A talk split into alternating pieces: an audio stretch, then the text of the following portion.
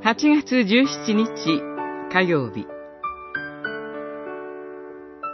光を種まき、喜びを種まく。詩編97編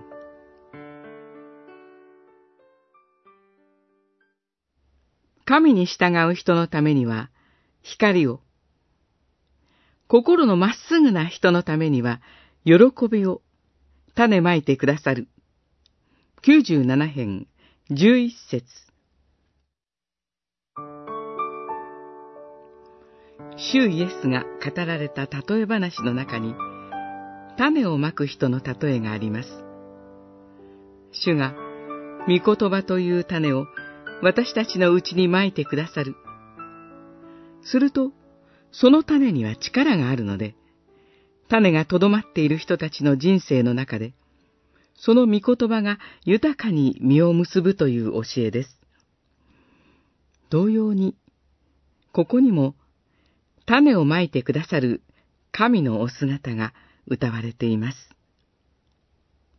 神に従う人のために、光を種まいてくださる、心のまっすぐな人のために、喜びを種まいてくださる、神のお姿です。だから、神に従う人よ。主にあって、喜び祝え、聖なる皆に感謝を捧げよ。すでに、光を種まいたぞ、喜びを種まいたぞ、と呼びかけるのです。未だ、この世は暗闇かもしれません。悲しみが多い歩みかもしれません。しかし、すでに光が種まかれ、喜びが種まかれています。芽を出すまでもうしばらくの間、暗く、冷たい土の中で、その時をじっと待ちます。主イエスはおっしゃいました。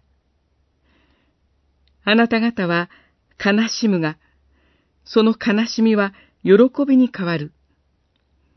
ヨハネによる福音書16章20節私たちは種がやがて芽を出す時を今か今かと待ち望みます。